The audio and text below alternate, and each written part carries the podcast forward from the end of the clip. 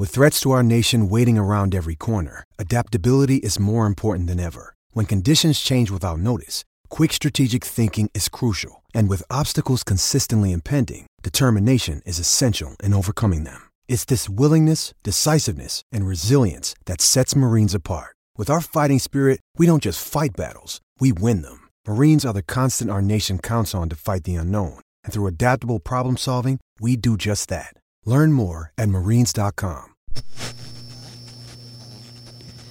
Dani, ultimo giorno di mercato, Smalling arriva a Roma, una scena molto bella, lui che riabbraccia i tifosi, riabbraccia la città, ha voluto tantissimo tornare, però arriva una chiamata da Torino e dicono scambio alla pari con Bonucci, stessi ingaggi. Tu lo faresti? Ma guarda Daniele, io sono un po' contrario a fare domande da tifoso ai tifosi, cioè nel senso perché io, io sono un professionista, vado oltre il mio tifo e quindi ti dico anche che contestualizzando sì lo, lo, farei perché la Roma gioca con la difesa a 3, i difensori vanno contestualizzati, ma questo è un po' in tema di quello di cui dovremmo parlare, quindi forse possiamo... Che dici, possiamo iniziare? Iniziamo dai.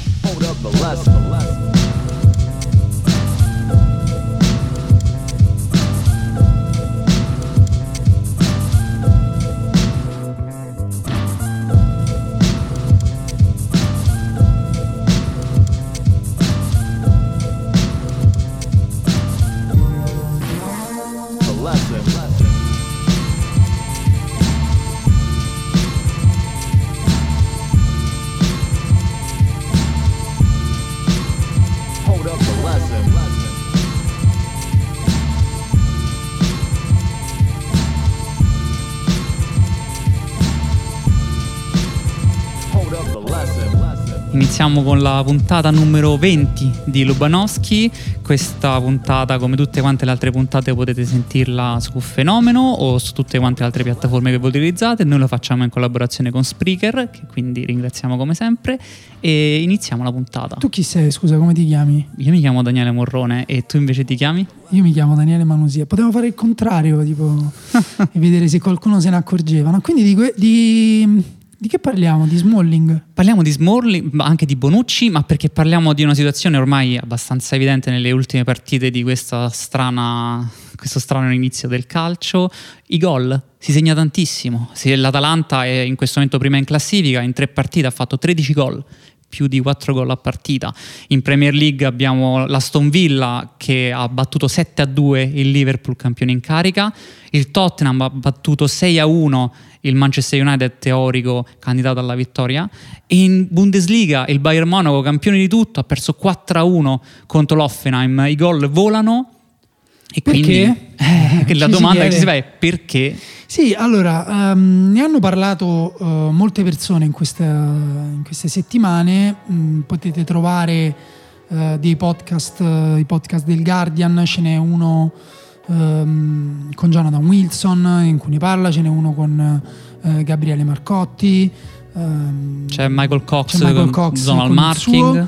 Ecco, Michael Cox ad esempio dice una cosa interessante perché lui nota come nonostante gli expected goals siano più o meno gli stessi, c'è stato un leggerissimo aumento rispetto all'altro anno in Premier League, la media gol è schizzata, cioè da un 2.8 gol massimo eh, a partita a 3.7. E, e, lui si chiede perché. Sì. Questo ovviamente può essere una questione di varianza, ovvero semplicemente un caso, perché gli attaccanti stanno segnando di più tirando con lo stesso miglior precisione di prima, ma gli stessi numeri di tiri però anche vero che il contesto è cambiato. Esatto, no, questa è una cosa che notano tutti, ehm, da quelli che abbiamo citato, ma anche eh, Sandro Modeo invece sul Corriere della Sera, ehm, in cui prova ad analizzare tutte le ragioni diverse che creano unicità in questo momento storico nel calcio europeo, cioè quelle dovute anche alla pandemia che stiamo vivendo e in particolare mm, ci sono due aspetti, diciamo, in particolare quello delle preparazioni atletiche, sì. cioè i campionati che sono finiti, no? Non c'è eh, stato uh, praticamente prestagione quest'anno. E quindi le squadre non hanno avuto tempo di fare ritiri, di fare allenamenti specifici e soprattutto hanno perso giocatori in continuazione, non potendo quindi ricostruire dal punto di vista atletico il massimo, il picco della forma all'inizio della stagione. Esatto, quando si parla del, mm, dell'aspetto atletico in questo periodo bisogna interrogarsi anche su cose che non sappiamo, ad esempio sì. um, in che modo uh, il virus può influenzare le prestazioni di calciatori mh, asintomatici, diciamo, per, uh, in maniera manifesta uh, e in che modo soprattutto li può influenzare anche dal punto di vista psicologico. Uh, abbiamo visto squadre cominciare la seconda parte della scorsa stagione in maniera totalmente diversa rispetto alla prima. il Milan molto meglio, la Lazio molto peggio. abbiamo visto squadre iniziare la, la, nuova stagione a cavallo del, della precedente con un grandissimo spirito ehm, intraprendente che appunto se continuassero così, tu hai citato l'Atalanta ma anche il Sassuolo, farebbero dei grandissimi exploit, abbiamo visto squadre invece ancora non pronte che invece mostrano proprio un, un calo eh, di preparazione ma anche da un punto di vista psicologico non sembrano essere tornate realmente nella, nella, competizione. Facciamo un esempio, ad esempio la Roma in questo momento. E va detto che questo viene legato anche se eh, lo dicono tutti, è l'assenza del pubblico. L'assenza esatto, del pubblico. quello è l'altro aspetto uh, grandissimo, perché poi appunto qui mi ricollego anche alla cosa che abbiamo detto di Michael Cox, ovvero uh, in che modo la finalizzazione maggiore degli attaccanti può essere legata da una parte al ruolo delle difese e dall'altra il ruolo delle difese, ma anche la finalizzazione degli attaccanti, in che modo dipende dall'assenza del pubblico, perché da una parte la pressione che mette il pubblico sui difensori, dall'altra la pressione del pubblico sugli attaccanti, il senso di anticipazione di 20, 30, 40 mila persone che sentono, che percepiscono la possibilità di un'occasione e che quindi possono spingere un difensore a reagire prima oppure possono spingere l'attaccante a fargli tremare le gambe, vogliamo dire. Sì. Eh, un, un, un, utente su Twitter ha risposto a Michael Cox dicendo che facendo un calcolo a spanna sui rigori della Premier League di quest'anno ha notato che mm, ne vengono sbagliati solo l'8% rispetto all'anno prima era il 13%. Non è fare un rigore a Pasadena al finale del mondiale in questo momento battere un rigore? Probabilmente no, c'è stata anche la partita stranissima eh, tra Rio Ave e, e Milan. In cui non sbagliamo i rigori. In cui non hanno sbagliato i primi 10 rigori se non sbaglio, 9. Eh, esatto. I primi 9 tra l'altro l'assenza di pubblico va anche ad incrociarsi con le ragioni tattiche, perché squadre con meno pressione sono più inclini a giocare dal basso creare molto dal basso, alzare la propria linea difensiva e quindi però a quel punto, una volta che questa palla viene persa, anche essere più esposte. Esatto, questa è la cosa su cui ci concentriamo noi, perché poi c'è stato un, un altro articolo invece, l'ultimo che vi consigliamo, che si trova su The Athletic ed è um, un'intervista a Sol Campbell. Sol Campbell, uno dei grandissimi difensori degli inizio anni 2000, probabilmente il miglior difensore inglese che c'è mai stato, difensore dell'Arsenal e in questo momento si presenta lui come esperto ovviamente di un tipo di difendere che ha avuto successo nel calcio mondiale. Sì, mh, mm, più che altro quello che dice appunto in questa intervista è mi chiedo um, se non sia cambiato qualcosa nel stile dei difensori di oggi. Io guardo Van Dyke e dice a un certo punto sarei, eh, sarebbe interessante vedere Van Dyke eh, giocare nello stesso calcio dei difensori dell'epoca precedente. Lui cita John Terry, Tony Adams, Martin Keown, Jamie Carragher, Colo Touré, Jab Stam. Um, lui lo vedrebbe bene, dice Van Dyke, ma non so quanti altri ne vedrebbe bene. I difensori di quella generazione, dice sempre Sol Campbell, dovevano difendere contro giocatori come Robbie Fowler, Andy Cole, Dwight York, Michael Owen, Alan Shearer, cita anche Duncan Ferguson, giocatore molto peculiare per chi non lo conoscesse ehm, dice tutti ehm, che proponevano tutti mh, degli stili di attacco molto diversi e, e tu dovevi saper difendere contro tutti. Eh, giocatori grossi, giocatori veloci, giocatori tecnici. Eh, per me la cosa che possiamo fare noi di interessante è chiederci come effettivamente è cambiata ehm, la tecnica difensiva in questi anni e come eh, invece si troverebbero anche difensori di quegli anni nel calcio di adesso e come difenderebbero contro gli attaccanti di adesso perché eh, tra l'altro questo lo, diciamo proprio di passaggio è una sorta di ehm, discorso archetipo che ogni tanto viene fuori. Già nel 2014, ma sono sicuro che si trovano ehm, delle, de, delle, discussioni già precedenti, però io ne ho trovata una del 2014 in cui già Paolo Maldini si lamentava eh, de, della morte probabilmente dell'arte difensiva e Sandro Mazzola sulla rivista ufficiale della Champions League si chiedeva mh, che co- da che cosa dipendeva sulla base di alcuni risultati incredibili tipo eh, la sconfitta per 7-1 del, de, della Roma eh, con il Bayern Monaco. Sì, ma la, l'età dell'oro è uno dei grandi topos della, del discorso dell'uomo da quando c'è il discorso dell'uomo. E ad esempio Chiellini non più di due anni fa parlava di come eh, Guardiola aveva rovinato il difensore italiano perché diceva che mente fantastica, però noi eh, adeguandoci al calcio di Guardiola abbiamo perso la, la, capacità di ricreare i Maldini, Baresi, Cannavaro, Inesta, i Bergomi e andava avanti Gentile e Scirea. In dieci anni non abbiamo lanciato un buon difensore, dice Chiellini, che probabilmente dicevano anche nel 96 rispetto ai difensori rispetto degli anni a Chiellini. Lo dicevano anche rispetto a Chiellini, magari qualcuno, ma ehm, il punto è eh, andare a vedere anche come è cambiato il calcio in questi anni, perché adesso eh, abbiamo, parlando di Baresi ad esempio, parliamo di un giocatore che non giocava 5 o 6 o 7 anni fa, ma 25. Sì, più di due generazioni di calciatori fa. Anni fa, esatto. Quindi mh, era un calcio, si dice sempre per semplificare, totalmente diverso. Ma in che modo era un calcio diverso? Beh, anzitutto le difese erano abituate dif- le, le due fasi erano già più separate rispetto a quanto lo sono adesso, quella di attacco, quella di difesa. Quando si perdeva palla ci si riorganizzava nella propria metà campo si aspettava con una forma ben precisa, ci si abbassava anche volentieri, anche squadre di alto livello nel, eh, intorno alla propria area di rigore, al limite o anche dentro e si difendeva lì. Difendere significava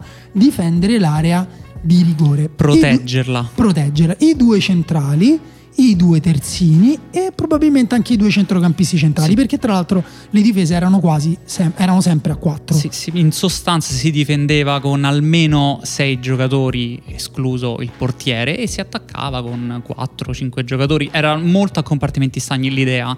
Uh, diversamente successe con uh, Sacchi, che infatti per questo si parla di rivoluzione del calcio di Sacchi, perché pensò come 11 che attaccano e 11 che difendono ma è una rivoluzione che parte diciamo da lontano, ma non era la totalità del calcio dell'epoca. Nel calcio dell'epoca erano i difensori e il fronte offensivo. I difensori dovevano proteggere l'area e quindi dovevano avere la propria linea difensiva che non doveva essere esposta, ovvero i due centrocampisti centrali o i tre centrocampisti centrali dovevano difendere la fascia centrale del campo, l'area non doveva essere attaccata da più di due giocatori, tre giocatori avversari quindi si cercava di arretrarla il più possibile e gli attaccanti solitamente possiamo dire che atleticamente erano alla pari dei centrali difensivi. Sì, c'erano chiaramente delle eccezioni. E... Ronaldo, il fenomeno, era il fenomeno non a caso. Esatto, o anche Giorgio Ea. Romario anche, Romario. Però se pensi a quei giocatori, um, che tipo di impatto hanno avuto sulle difese dell'epoca, oggi um, quel tipo di impatto lì lo troviamo più spesso, anche perché forse, questa è una cosa di cui magari parliamo tra poco, forse oggi uh, nonostante eh, Sol Campbell avesse l'impressione che ci fosse una maggiore varietà di stili e di attaccanti in passato, forse oggi i giocatori uh, non hanno stili diversi ma sono ancora più unici del passato i giocatori Beh, sì, io eh, di attacco. Prendiamo un esempio, Vierkwood, un grandissimo difensore dell'epoca, un mostro fisico. Difendere Benzema oggi da, per Vierkwood sarebbe molto complicato sì. per, per, lo stile di gioco, in quel caso veramente unico di Benzema, ma ce ne sono tanti altri. E puoi fare alcuni nomi dei centrali dell'epoca, così magari diamo un No, contesto. esatto, la, la, la, cosa per esempio interessante è eh, partire magari dal mondiale del 94 uh, in cui si sono affrontati Italia e Brasile, per chi non, non se lo ricordasse. E, um, L'Italia che uh, praticamente non aveva, non aveva punte, um, giocava con Massaro, Baggio, Donadoni, insomma. E, e, e il Brasile difendeva con uh, un difensore che noi conosciamo bene, che era Aldair, lo conosciamo bene nei suoi pregi, lo conosciamo bene nei suoi difetti. E uh, è interessante chiedersi come difenderebbe oggi, ad esempio, Aldair contro un giocatore che in questo momento è sotto uh, attacco dei critici nella nazione italiana, come immobile. Sì. Non, non, non ho detto Mbappé, ho detto immobile. Sì, perché Aldair era abituato ad un tipo di attaccante che in quel periodo era più in voga, molto forte fisicamente, ma anche abbastanza lento.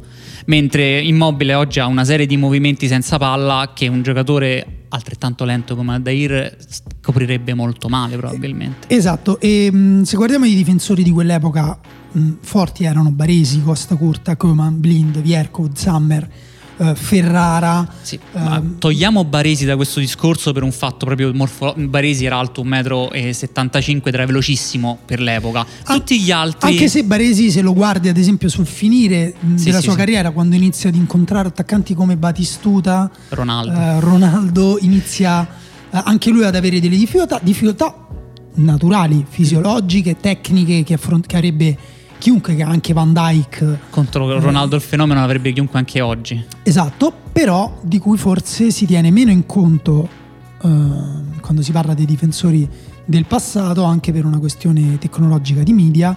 Se ti dico Boateng ti viene subito in mente il dribbling di Messi eh, che lo fa cadere a terra. Ehm, perché ha circolato tantissimo di Baresi magari il, simbolo, il singolo dribbling subito da eh, che ne so, Batistuta in Supercoppa in cui fa passare la palla sopra, Baresi va a sinistra e Batistuta passa a destra, se non l'hai visto di recente non te lo ricordi.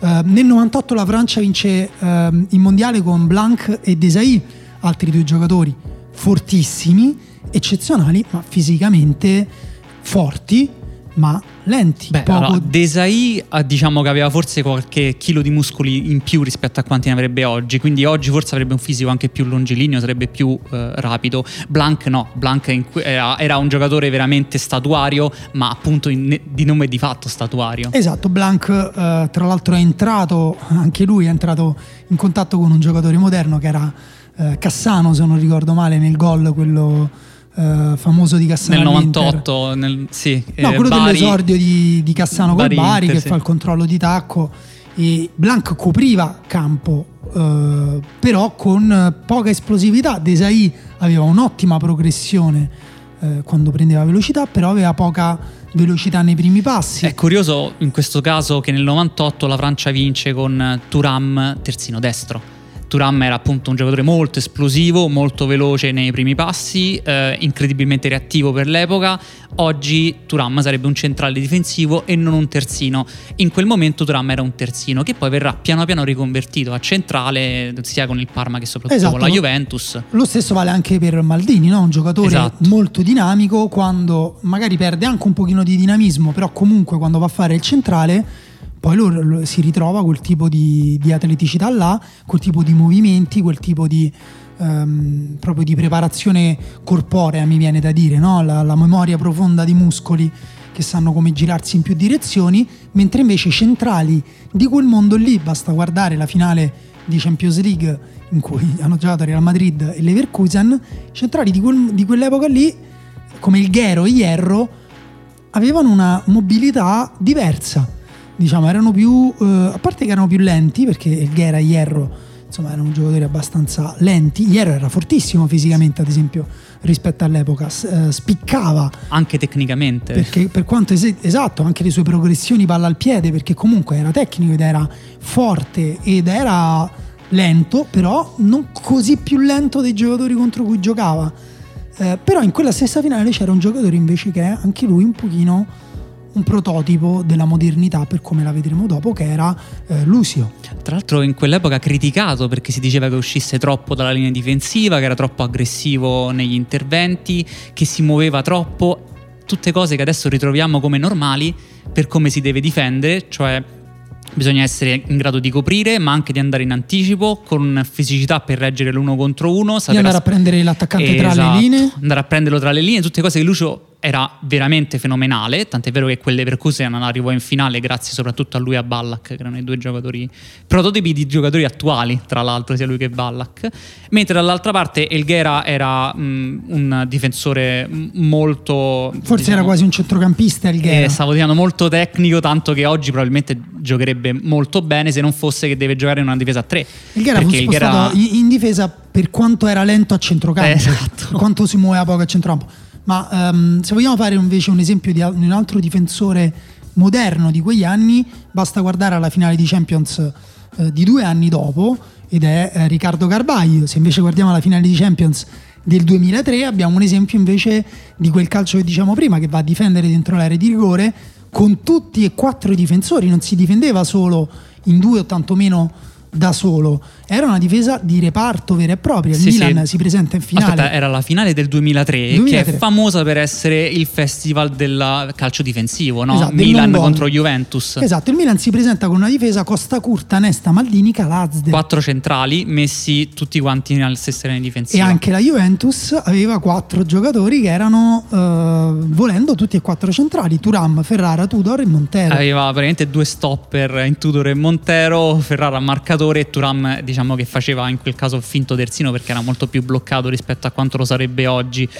P- partita molto interessante dal punto di vista tattico, ma appunto abbiamo un calcio che oggi è quasi impensabile da vedere, quattro centrali in linea difensiva. Sì, probabilmente avrebbero moltissime difficoltà eh, A far uscire la palla dalla difesa, semplicemente. e poi anche a difendere in fasi di transizione in cui eh, gli attacchi si sono molto evoluti in questo senso, sono più organizzati e, e- attaccano più rapidamente, ma quelli sono gli anni in cui le difese trionfano eh, anche all'Europeo e al Mondiale del 2004 e del 2006, la Grecia di Dellas, l'Italia del 2006 che non è stata esattamente la Grecia di quel mondiale, però ha vinto un mondiale subendo un solo gol Sì. su azione, che in realtà è un autogol. E ha fatto vincere il pallone d'oro a Cannavaro, che era Vincere l'ultimo centrale esatto. a vincere il pallone d'oro. E va detto anche perché era completamente nel suo contesto ideale, cosa che successivamente, ad esempio, nella finale di Champions League del 2005 tra Liverpool e Milan, non ritroviamo perché abbiamo il Liverpool con Carragher e Uppia che vengono quasi distrutti dal Milan con Crespo e Kakà, se non fosse che poi lo stesso Milan con Stam e Nesta subiscono tre gol in 45 minuti. Sì, però è vero che la- è diverso il modo in cui sono finiti in difficoltà Sì. Carragher e Ippia ehm, in quei primi tre gol, ma appunto poi basta guardare eh, anche le, le squadre moderne di quegli anni, no? l'anno dopo hanno in finale il Barcellona e l'Arsenal, il Barcellona è un giocatore come Puyol che oggi giocherebbe tranquillamente. E un altro giocatore che invece è un pochino anche lui un po' una coda lunga eh, di quel calcio lì anche se aveva degli aspetti molto moderni con la palla tra i piedi perché era molto tecnico che era Rafa Marquez. Eh, l'Arsenal però si presenta con Colo Touré e Sol Campbell Campbell, quello che ha parlato prima. esatto incredibilmente difesa incredibilmente statica eh, molto forte credo entrambi intorno al 1,90 m Touré è un po' più basso, era infatti un po' più veloce rispetto allora, a forse lo Campbell. faceva di larghezza esatto. Touré, il 1,90 m Però hanno avuto tantissimi problemi a tenere Eto'o. Eto'o che era forse l'attaccante più esplosivo del mondo in quel periodo e gli va da tutte quante le parti, è lui che fa l'assist per il gol di Beglietti. Esatto, e il calcio inizia a cambiare in quegli anni. Se guardi la Champions League del 98, invece. ehm, Del 2008, sì. del- scusa, del 2008, eh, Riccardo Carvaglio, che abbiamo detto praticamente come avere due difensori per quanto campo copriva, per quanto era aggressivo e per quanto era anche forte. Dani, questo sta palla. diventando un podcast di eh, quanto Riccardo Carvaglio è sottovalutato in questo momento. Perché Perché ogni lo- puntata cerchiamo di infilarci dentro Riccardo Carvaglio. Chi lo ha sottovalutato? Scusa, no, in realtà in questo caso userei eh, tutte le parole positive per Riccardo Carvaglio per dire che in realtà compensava moltissimi difetti di John Terry eh, contro un attacco in quella finale del 2008 composto da Tevez e Rooney. Quindi e qui Cristiano Ronaldo. e Cristiano Ronaldo. Qui sono anche gli attacchi che iniziano a porti delle domande diverse, perché non mi frega più niente se sei alto due metri Esatto. contro Tevez e Rooney. Esatto, mobilità totale, scambi di posizione tra Tevez e Rooney con cui la punta in realtà era Cristiano Ronaldo che arrivava da sinistra tagliando e tu hai un giocatore come Terry che alle spalle non sapeva difendere per problemi di mobilità laterale e che quindi viene messo sempre eh, esposto se non fosse che Carvaglio deve recuperare ogni volta. Dall'altra parte invece abbiamo Vidic e Rio Ferdinand come centrali del Manchester United che a loro volta hanno molta difficoltà contro Drogba ma che riescono a tenere perché Drogba per quanto fosse esplosivo e grande era comunque in linea con il tipo di difesa che loro riuscivano a tenere. E poi comunque anche eh, qui avevano entrambi, sia Vidic che Ferdinand, degli aspetti di grande eh, modernità, cioè mentre Terry ad esempio nella sua difesa aggressiva era prettamente fisico e mh, di dominio fisico, diciamo, eh, era rugbistico Terry, cioè Sì. ti prendeva, ti spostava eh, con il petto o, o con i calci. Eh, invece abbiamo Rio Ferdinand e Vidic che sono due giocatori molto intelligenti eh, tatticamente, molto intelligenti tecnicamente, nel senso che andavano per la palla. Rio Ferdinand un giocatore dominante fisicamente in maniera naturale, che non ha bisogno di essere molto violento e che eh, però riusciva ad arrivare sempre sulla palla eh, in marcatura, in anticipo. Quindi anche qui i difensori iniziano ad essere un po' diversi perché tra Sol Campbell e, e Rio Ferdinand c'è già una differenza evolutiva. Ma è interessante proprio perché inizia ad essere diverso l'attacco che si trovano contro perché l'attacco è molto più mobile, è molto più abile a cambiare, ad essere versatile nel modo con cui la palla arriva in area di rigore e quindi i stessi centrali ov- ovviamente sai, è una guerra agli armamenti, anche se le guerre non ci piacciono, è una guerra agli armamenti in cui io porto la mia arma e tu devi controbilanciarla e questa cosa deve essere graduale perché non può essere immediata e ai giocatori che stanno un po' a metà, come ad esempio Vidic, e giocatori che stanno molto avanti come Carvaglio e altri molto indietro come Terry. Ok, poi qui arriva la rivoluzione vera e propria perché dal 2009, so, 2008-2010 la Spagna vince l'Europa e il Mondiale, nel 2009 Guardiola vince la sua prima Champions League, per ora unica. No, eh, no scusa, fermi scusa, tutti, no, fermi vero, tutti, 2011 hai poi ragione, hai ragione, scusa.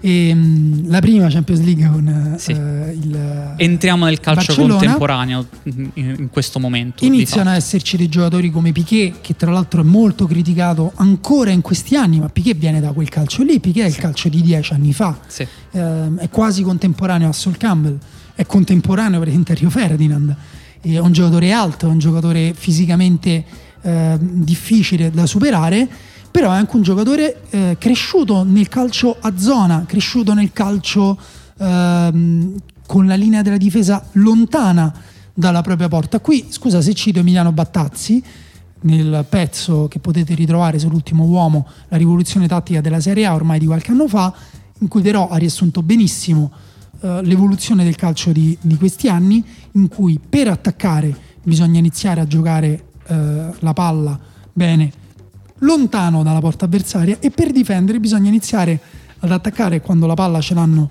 gli avversari lontano dalla propria porta, quindi vicino alla porta avversaria, allontanando quindi i difensori dall'area. Sì, si difende in avanti, questa cosa che si dice sempre che alcuni ancora non hanno ben chiaro che cosa significa. Difendere in avanti significa però allo stesso tempo avere alle spalle tanto campo e quindi significa anche esporre i propri centrali a dover difendere con 50 metri di copertura dietro, con attaccanti sempre più veloci perché noi in questo momento siamo nel 2009 e c'è Eto che è velocissimo, ma pure Mbappé adesso è ancora più veloce di Eto e Mbappé è solo uno, Haaland è alto 1,90 m ed è veloce quanto era veloce Eto e quindi adesso avere 50 metri da coprire alle spalle significa dare 50 metri di vantaggio a Haaland per poterti bruciare. E ok, piccola parentesi allora sull'unicità degli attaccanti eh, contemporanei.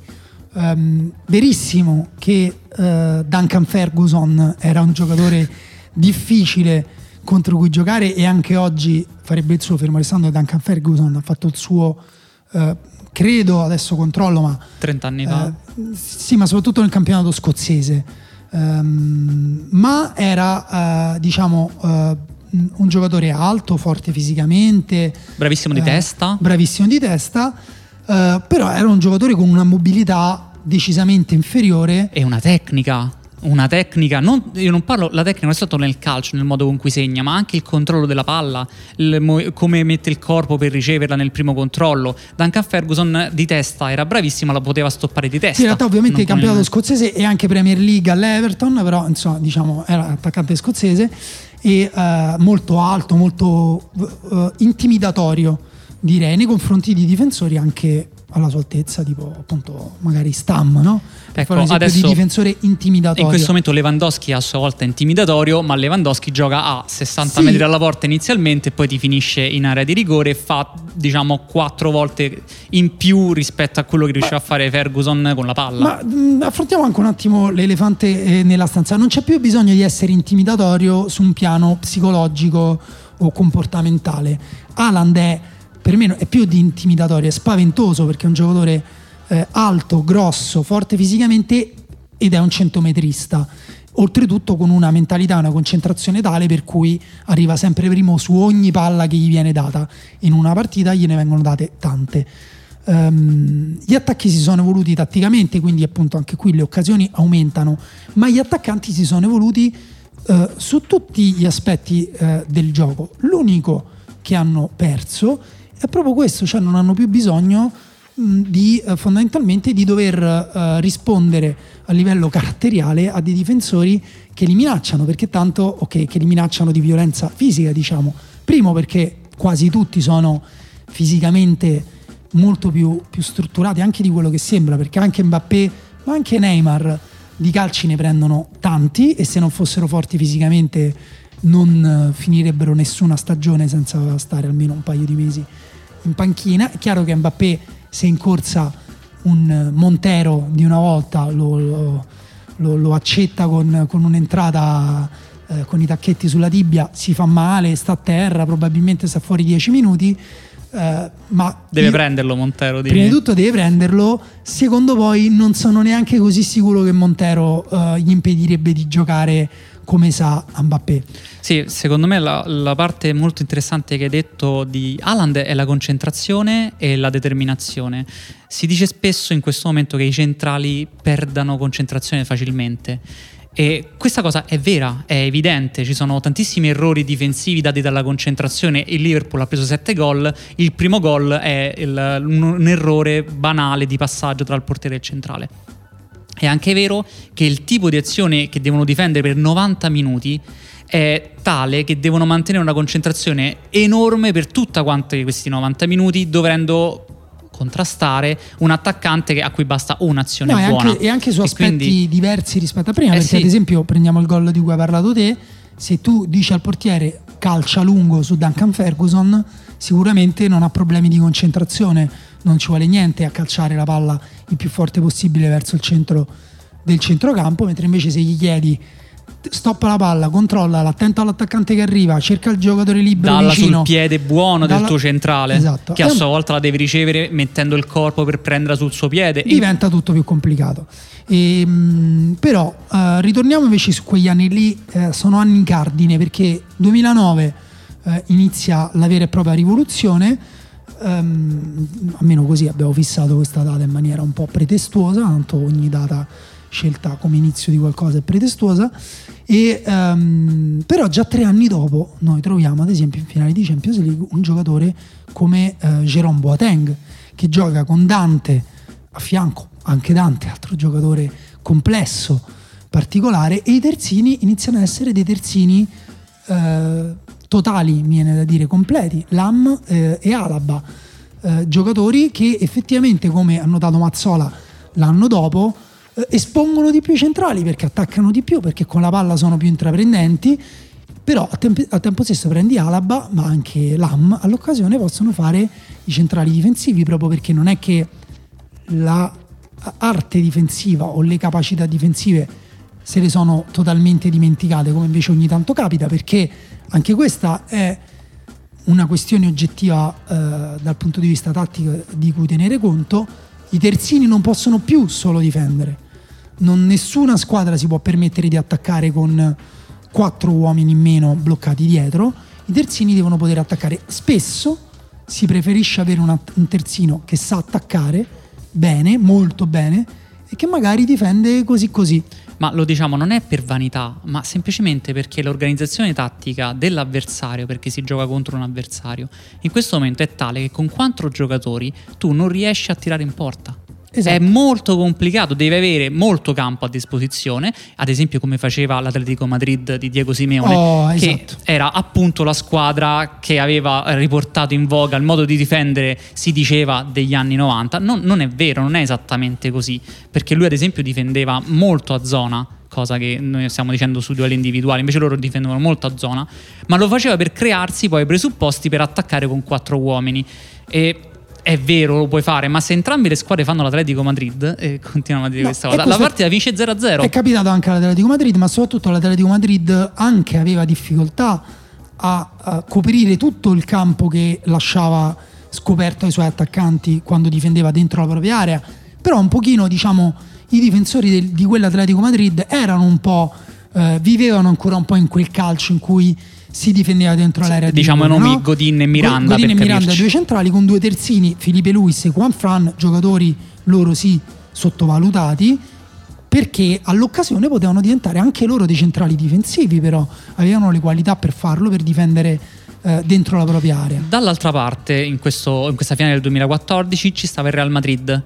Il Real Madrid che aveva Ramos e Varan come centrali, che sono due centrali contemporanei a tutti gli effetti. Totalmente, che non solo potevano giocare nell'epoca di Sol Campbell, ma probabilmente potevano fare i difensori e i centrocampisti e magari anche eh, Sergio Ramos poteva fare anche l'attaccante. La, lo fa e... anche ogni tanto con la Spagna a fine, fine esatto. partita. E lo, penso che all'inizio del 2000 avrebbe potuto tranquillamente farsi una carriera magari non di primissima fascia.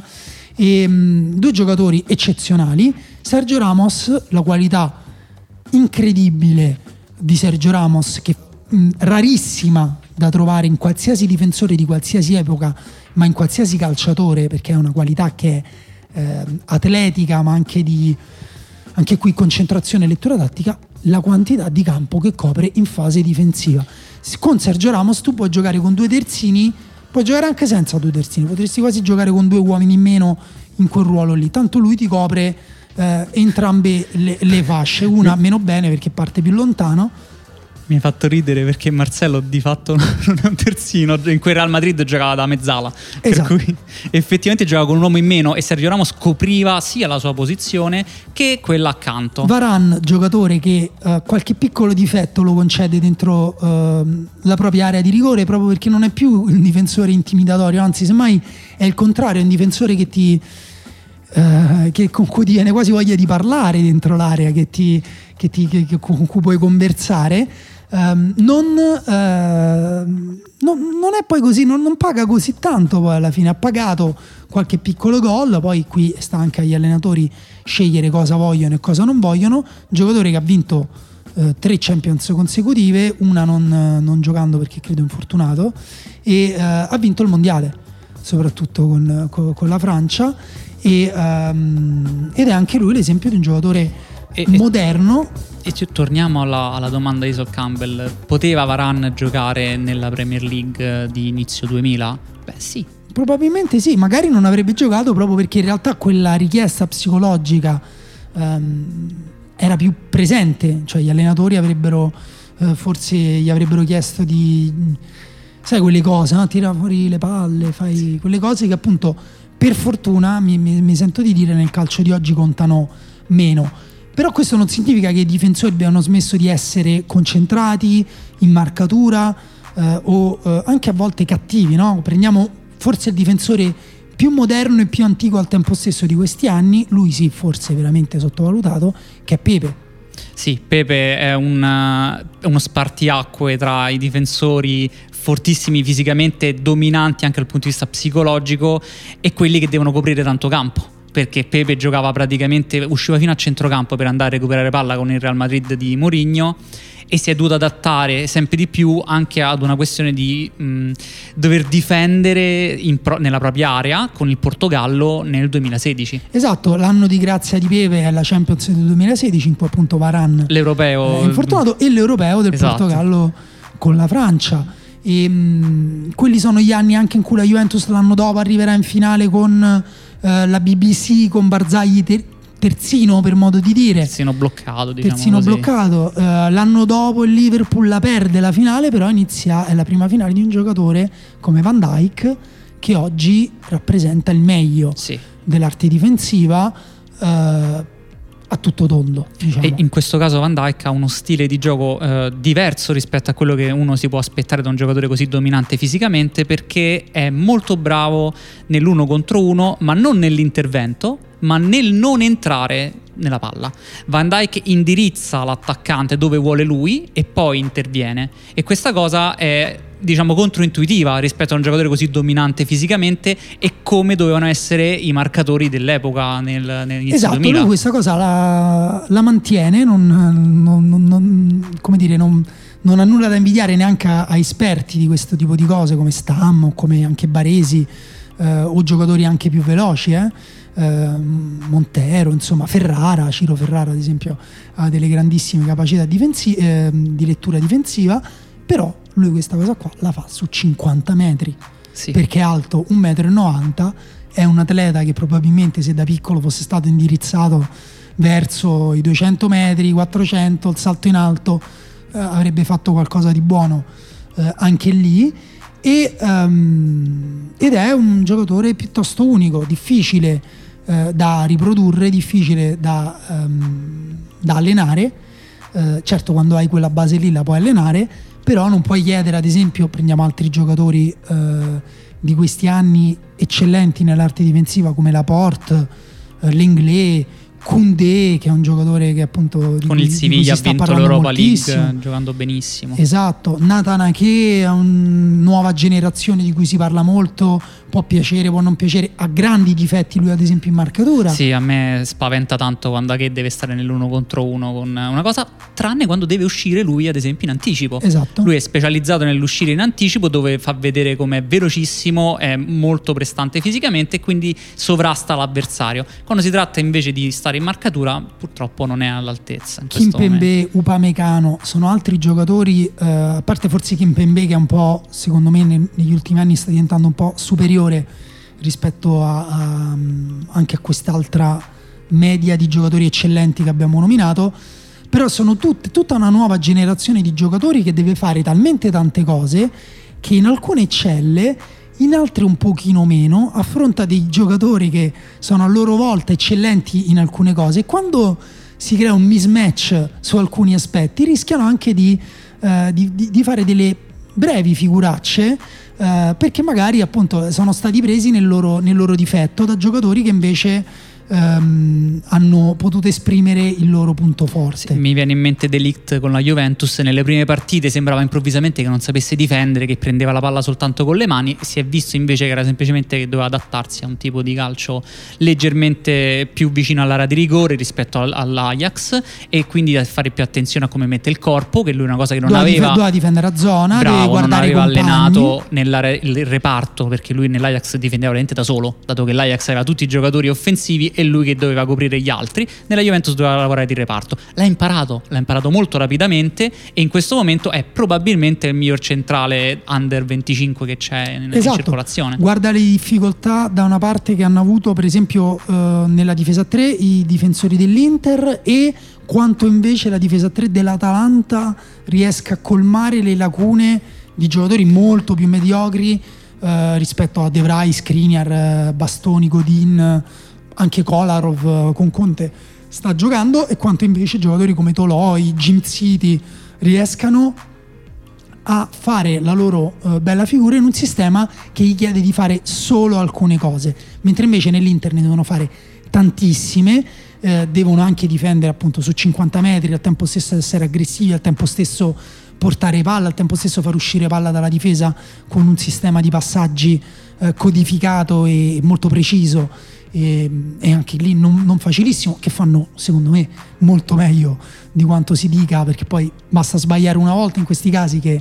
viene messa sotto accusa tutta uh, l'ideologia, quella che viene chiamata l'ideologia uh, de, del calcio. Sì, ma tranquillo succedeva pure con Sacchi 30 anni fa. Esatto. Cui...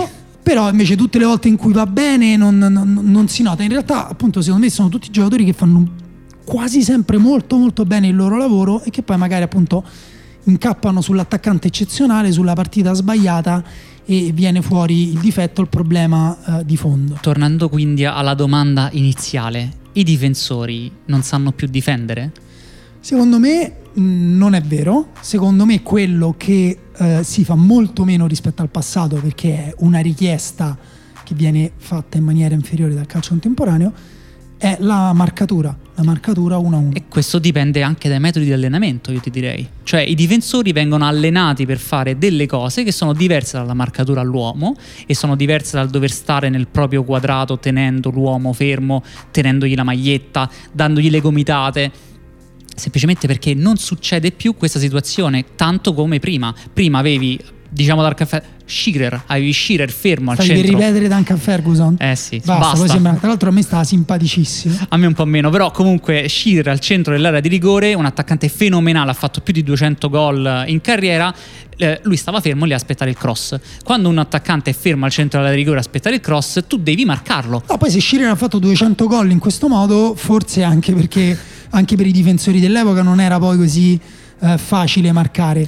No, però la marcatura non è solo neanche, eh, diciamo, non solo la, questo tipo di aspetti qua, ma anche quando ci si allontana Sì. eh, dall'area, gli attaccanti sono molto più mobili. Eh, Haaland o tu lo marchi a uomo e lo segui dappertutto e secondo me non ce la fai Buona comunque, fortuna.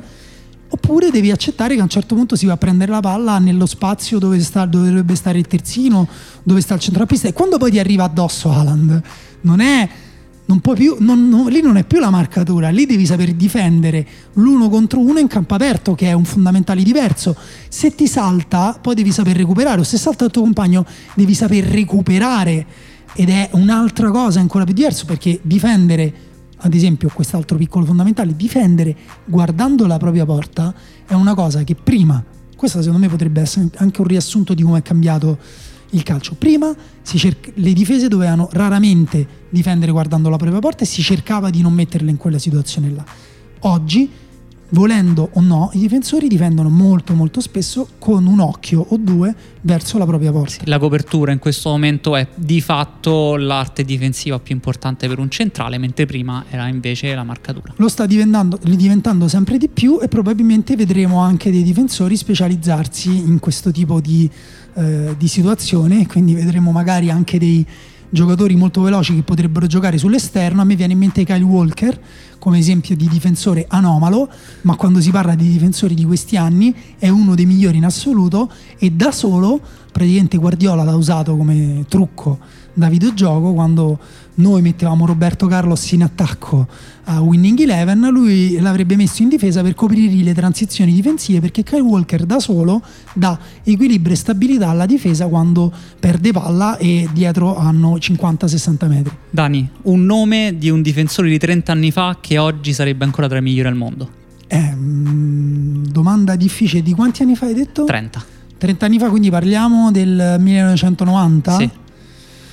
È dura, eh? Va bene, 20. Il 90 è dura. All'inizio del 2000, ma per esempio, secondo me, Stam, Nesta, ehm, Lusio. Lusio era, sì, Lusio Sì, era sì, 2000. perfetto. Guarda, io sono d'accordo con te. Dimmene te Eh, invece uno eh, che, eh, un difensore che oggi sarebbe stato eh, il più forte difensore vent'anni fa. Beh, abbiamo detto Van Dyke sicuramente. A me... Se, eh, Dimmene un altro. Ok, esatto. Delict. Mm, Delict anche. eh, probabilmente mm, De Vrij. De Vrij sarebbe stato incredibile 30 anni fa. Anche perché come tocca la palla con tranquillità Sol 30 anni Campbell oggi che fine farebbe? Mm, alta classifica della seconda divisione inglese. Scherzo, scherzo. No, no, giocherebbe in una squadra come ad esempio il Barley di metà classifica, in cui si difende mh, dietro, in cui deve difendere l'area, in cui conta molto il contrasti aerei, conta molto la fisicità, in cui non gli si viene chiesto di giocare la palla con i piedi, deve rilanciare lungo. Quindi probabilmente si, si discuterà, si discuterebbe in questo momento se deve o no andare in nazionale. Che fa Sol Campbell? Lo, lo convochiamo in nazionale? Se ci sta Maguire. Va bene, detto questo, eh, possiamo chiudere la puntata numero che, che numero 20. era? Numero 20. Non abbiamo detto neanche un giocatore grandissimo con il numero 20. Van Persi. Van Persi c'ha il numero 20? 19? Non lo so, a me L'abbiamo, l'abbiamo perso. No- non siamo preparati sul numero 20, stiamo cercando di recuperare ora. Eh, vediamo un po', Van Persi. Eh, Ti viene in mente qualcuno con il numero 20? Eh, sì, comunque Manchester United aveva il numero 20. Allora, vedi, avevi ragione. Quindi sì, qui-. Sai che abbiamo dimenticato di grandi difensori? Samuel. Samuel. Samuel in marcatura. Samuel eh, forse oggi in una difesa a 3 giocherebbe egregiamente. Sì, Non so in una difesa ehm, a 4. a Perché quattro. ricorda in questo un po' Godin, la, la questione di Godin. eh, Però io direi che su questa cosa possiamo anche chiudere. Vi ricordiamo che eh, ci sta il quiz eh, di Marco Dottavi che arriverà sui vostri schermi e che sarà probabilmente sui difensori, però non vogliamo aggiungere altro. Il numero 20 ci segnalano era anche quello che aveva Totti all'Europeo del 2000, quello in cui era il più forte giocatore del mondo, forse. Solskjaer. Ehm, Vabbè, Totti e Solskjaer nella stessa frase, forse non esageriamo. Asensio, numero 20. Dele Alli, numero 20. Non, non, si può fare di meglio. Si può fare di meglio. Michael Owen ha avuto il numero 20. Beh, Deco Eh. era il numero 20 del Barcellona. E Con Deco questa sì, numero- Deco devo dire che siamo entrambi contenti se finiamo con Deco. Chiudiamo con Giovinco, numero 20. Giovinco, altro Va bene, Dani. numero 20. A presto. No, chiudiamo con questo. Beppe Signori. 招，招。